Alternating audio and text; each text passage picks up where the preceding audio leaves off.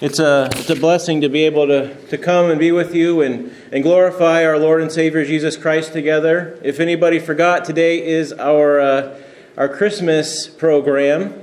So thank you, each and every one, for coming here. Um, I hope we're able to have a good time glorifying Jesus Christ together as a body. Um, this is for Him right? This is not for necessarily, we, we're here to enjoy this, but first and foremost, we are here to enjoy Jesus Christ, our Savior. If we can't find joy in eternal salvation, what, what other greater joy is there? A hope of eternal life that was initiated before the foundations of the earth. And Jesus was manifested in the flesh in a manger, kind of like this right here. I don't know what exactly Jesus' manger looked like, but we have one here representing Jesus' birth. And then we have behind the manger a cross representing the will of God. Why in the world Jesus came in the first place? Because he just wanted to hang out with us humans for a little while?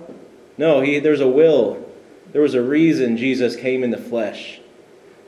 And that's the he was born under the shadow. I mean, there's not really a shadow being cast on the manger, but in the shadow of the cross. That's the reason he came.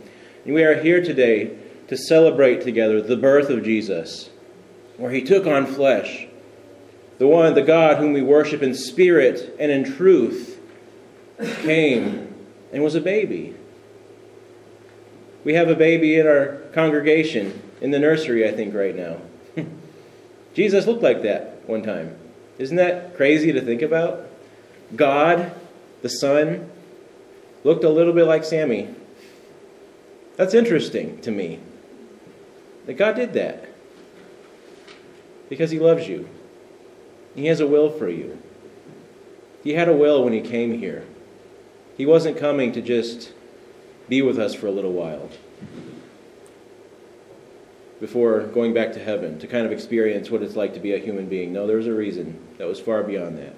And I hope that today, while the program commences, that we'll be able to see that together. We'll worship Jesus together. Our eyes will be on Him. Our eyes will not be on ourselves, on the skills of the performers, but we will use these things to glorify our Father in heaven and His Son, Jesus Christ, who He sent.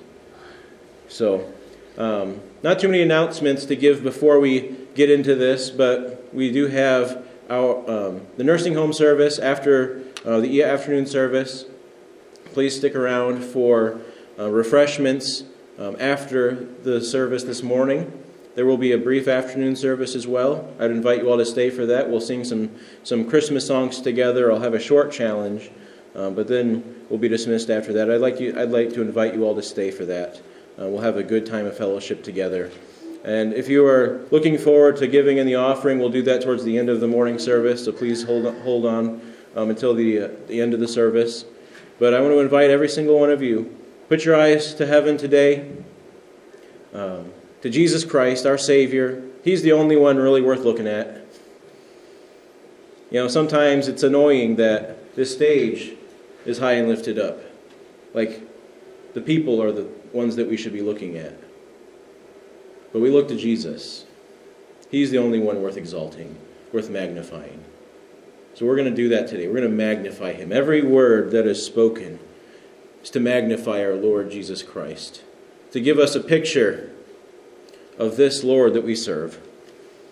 So, without further ado, I'd like to commence the uh, initiate the service. If somebody could, if, um, Brother Doug, if you could turn the lights down in the back. And then the children can come forward and start the service for us.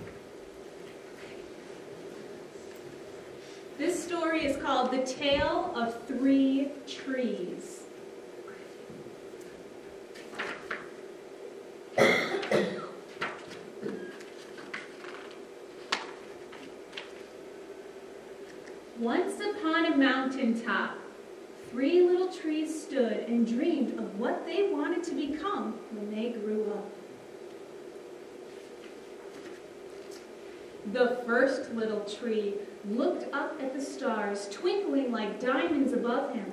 I want to hold treasure, he said. I want to be covered with gold and filled with precious stones. I will be the most beautiful treasure chest in the world.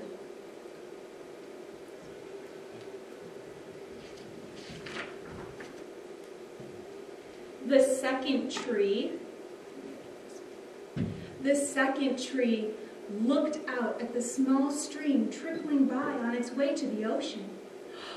I want to be a strong sailing ship, he said. I want to travel mighty waters and carry powerful kings. I want to be the strongest ship in the world. The third little tree looked down into the valley below, where busy men and busy women worked in a busy town. I don't want to leave this mountaintop at all, she said. I want to grow so tall that when people look at me, they stop and raise their eyes to heaven and think of God. I will be the tallest tree in the whole world. Years passed. The rains came and the sun shone, and the little trees grew tall. But one day, three woodcutters climbed the mountaintop. The first woodcutter looked at the first tree and said, This tree is beautiful. It's perfect for me. And with a swoop of his shining axe, the first tree fell. Now I shall be made into a beautiful chest, thought the first tree. I shall hold wonderful treasure. The second woodcutter looked at the second tree and said, This tree is strong. It's perfect for me. And with a swoop of his shining axe, the second tree fell.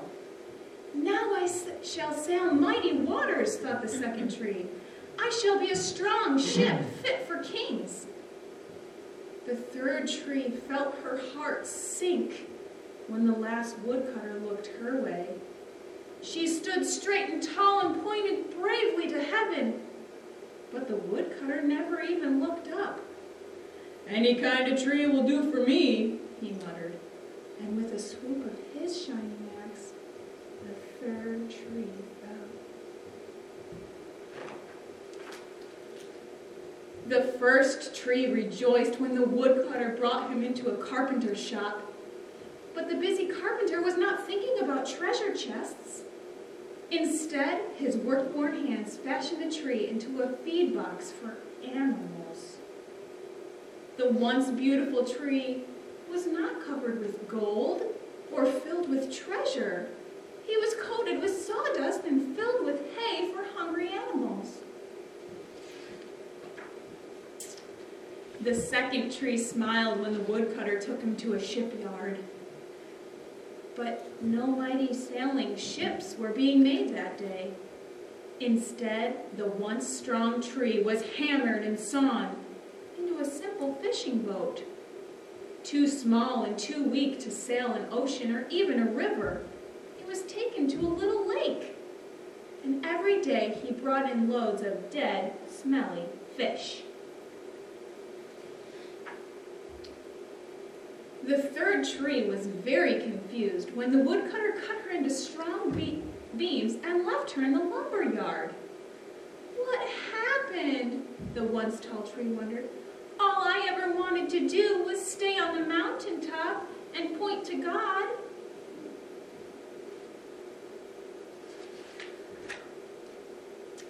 Many, many days and nights passed. The trees nearly forgot their dreams. But one night, golden starlight poured over the first tree as a young woman placed her newborn baby in the feed box. I wish I could make a cradle for him, her husband whispered. The mother squeezed his hand and smiled as the starlight shone on the smooth and sturdy wood. This manger is beautiful, she said. And suddenly, the first tree knew he was holding the greatest treasure in the world. What's that treasure? Jesus. Jesus, yes. Well, one evening, a tired traveler and his friends crowded into an old fishing boat.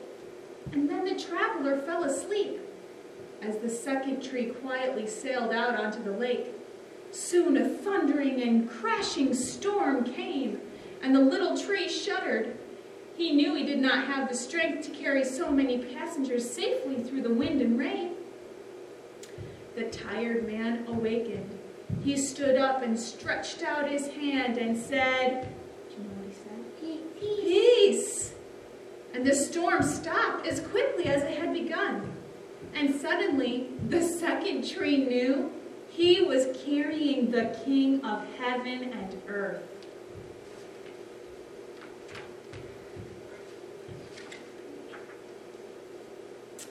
Well, one Friday morning, the third tree was startled when her beams were yanked from the forgotten woodpile. She flinched as she carried she was carried through an angry, jeering crowd. She shuddered when soldiers nailed a man's hands to her. She felt so ugly and harsh and cruel. Do you know who that is? It's Jesus. But on Sunday morning, when the sun rose and the earth trembled with joy beneath her, the third tree knew that God's love had changed everything. He made the first tree beautiful. He made the second tree strong. And every time people thought of the third tree, they would think of God. And that was better than being the tallest tree in the world. Stay, stay right here for a minute.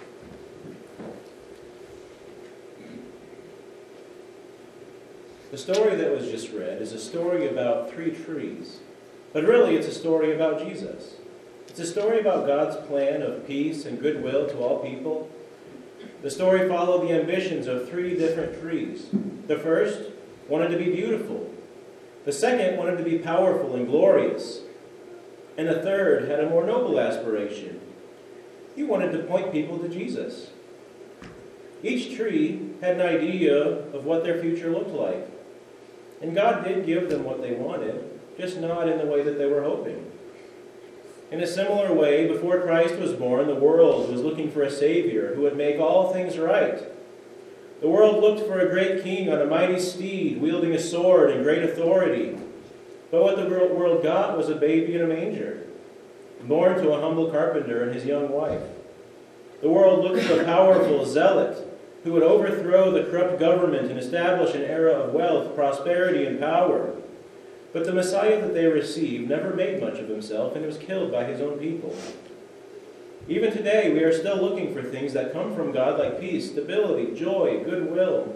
We want peace and stability, and we think we'll find it in money, power, prosperity, and relative ease.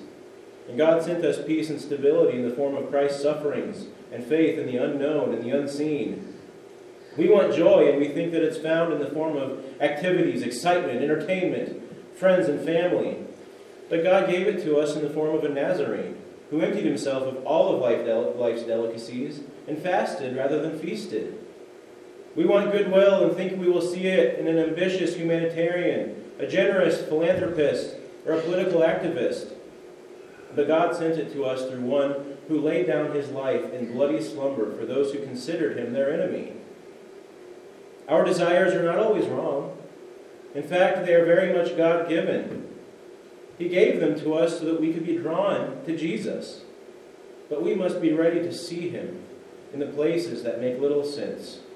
Isaiah 55 says, Come, everyone who thirsts, come to the waters, and he who has no money, come buy and eat. Come buy wine and milk without money and without price. Why do you spend your money for that which is not bread? And your labor for that which is not satisfied. Listen diligently to me and eat what is good, and delight yourselves in rich food. Incline your ear and come to me. Hear that your soul may live. Seek the Lord while he may be found. Call upon him while he is near. Let the wicked forsake his way, and the unrighteous man his thoughts. Let him return to the Lord, that he may have compassion on him, and to our God, for he will abundantly pardon. For my thoughts are not your thoughts, neither are your ways my ways, declares the Lord.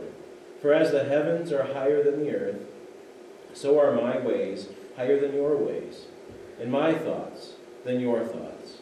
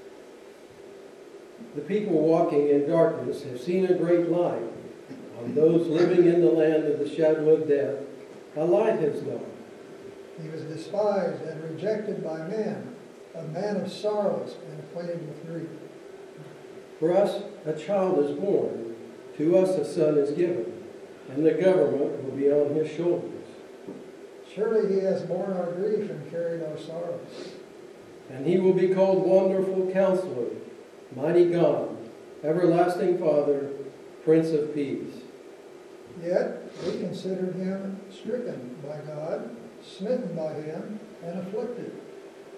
In the beginning was the Word, and the Word was with God, and the Word was God. He was with God in the beginning. The Word became flesh and made his dwelling among us. But he was wounded for our transgressions he was bruised for our iniquities, and the chastisement of our peace was upon him. In those days, Caesar Augustus issued a decree that a census should be taken of the entire Roman world, and everyone went to his own town to register. All we like sheep have gone astray. We have turned everyone to his own way. So Joseph also went from the town of Nazareth in Galilee to Judea, to Bethlehem, the town of David, because he belonged to the house and lineage of David. He went there to register with Mary, who was pledged to be married to him and was expecting a child.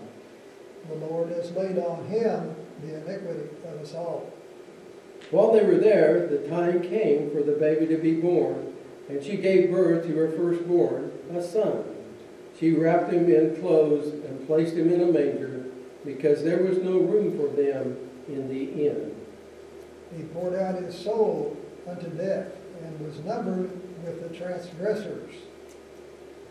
For he bore the sin of many and made intercession for the transgressors. For unto us a child is born, But he was wounded for our transgressions. unto us a son is given. He was bruised for our iniquities. The people walking in darkness have seen a great light.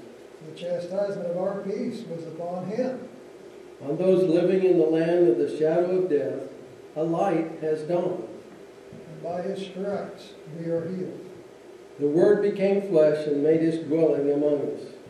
He was bruised for our iniquities. He was wounded. And he arose uh, from the dead. All right.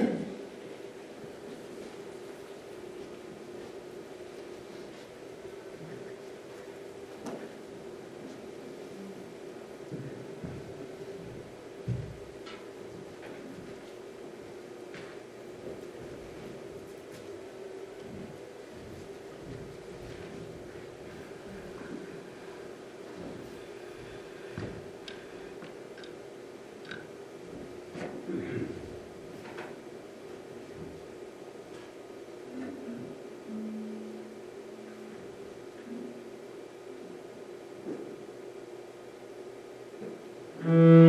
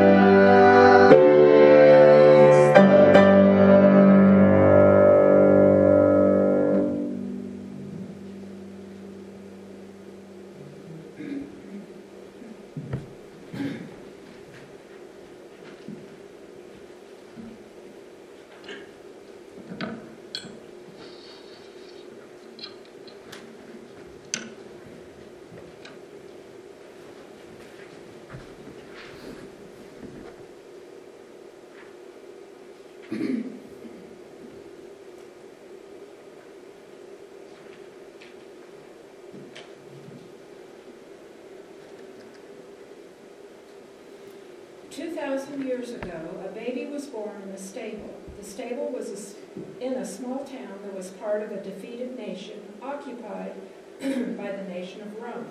The nation was Israel, the town was Bethlehem, and the baby's name was Jesus. Over 2,000 years later, people all over the world still celebrate his birth. But why? The Bible tells us that Jesus was not an ordinary baby. In fact, this baby was the God of the universe, clothed in human flesh. That's right, Jesus is actually God in human flesh, who came to this earth because mankind had been separated from him by their sin. Jesus became a man so that he could reunite mankind with God. We all know that we are not perfect. But did you know that one day we will all stand before a righteous God and give an account for our lives? In that moment, we will either be sentenced to heaven or to hell. Today, we can be sure that we are going to heaven because of what Jesus Christ did for us. Jesus Christ paid the penalty for our sins by dying on a cross. Three days later, he rose from the dead, proving that he is God. He now offers free access into heaven to all who trust in him and believe in his death, burial, and resurrection. That's why he came, and that's why we now celebrate his birth at Christmas, because while we were yet sinners, Christ died for us. Christmas is all about Jesus Christ. He came to this earth, was born, lived, and died in order to make a way for you to get to heaven. If you'll admit your need for him and ask him to give you eternal life, you can be sure of heaven today. You can pray in words like these. Lord Jesus, I know that I am a sinner. I know that you are God and that you died to pay for my sins. I believe that you rose from the dead, proving you are God. Right now, in the best way I know how, I ask you to be my Lord, my Savior, and my God. Thank you, Jesus, for dying for me. Help me now to live for you. Amen.